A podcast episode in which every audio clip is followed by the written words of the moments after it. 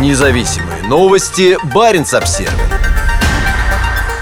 В Ненецком автономном округе разбился рейсовый самолет. Есть погибшие. Самолет Ан-2 рухнул в 10 километрах от поселка Каратайка. Предварительной причиной называют обледенение. Два человека погибло в крушении легкового самолета Ан-2 в Ненецком автономном округе. Об этом МЧС России по телефону сообщил выживший пассажир воздушного судна. Самолет рухнул в 10 километрах от поселка Каратайка. Воздушное судно следовало по маршруту Нарьян-Мар, Каратайка, Варандей, Нарьян-Мар. Интерфакс со ссылкой на свой источник в экстренных службах пишет, что погиб один член экипажа и один пассажир. Также издание сообщает, что самолет был рейсовым, а причиной крушения крушения предварительно назвали обледенение. По информации МЧС, на борту самолета находились два члена экипажа и 10 пассажиров. К месту аварии движется спасательная группа на снегоходах и вертолете.